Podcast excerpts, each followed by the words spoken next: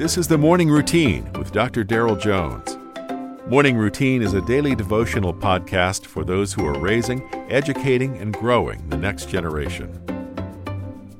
Well, hey, good morning. You're looking good, and uh, I hope you're I hope you're feeling good.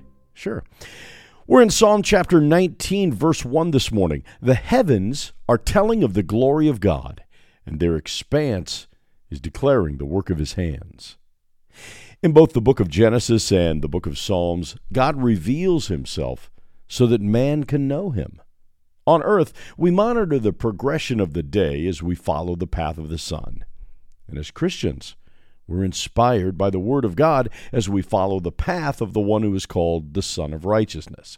No doubt this Psalm of David was inspired when he, as a shepherd in Bethlehem, looked up in the skies and heard the silent sermon found in the stars.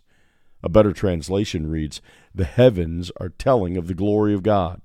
The word glory here means that which constitutes the honor of God, his wisdom, power, might, even his benevolence.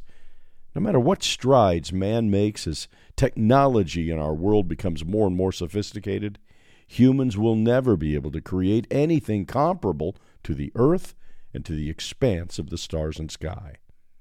What we can take away from the psalmist's insight here is the mere fact of the greatness of what God can and continues to do. The psalmist wrote, having never seen images from the Hubble telescope. David never gazed upon Google Earth, nor did he ponder the paintings of Michelangelo.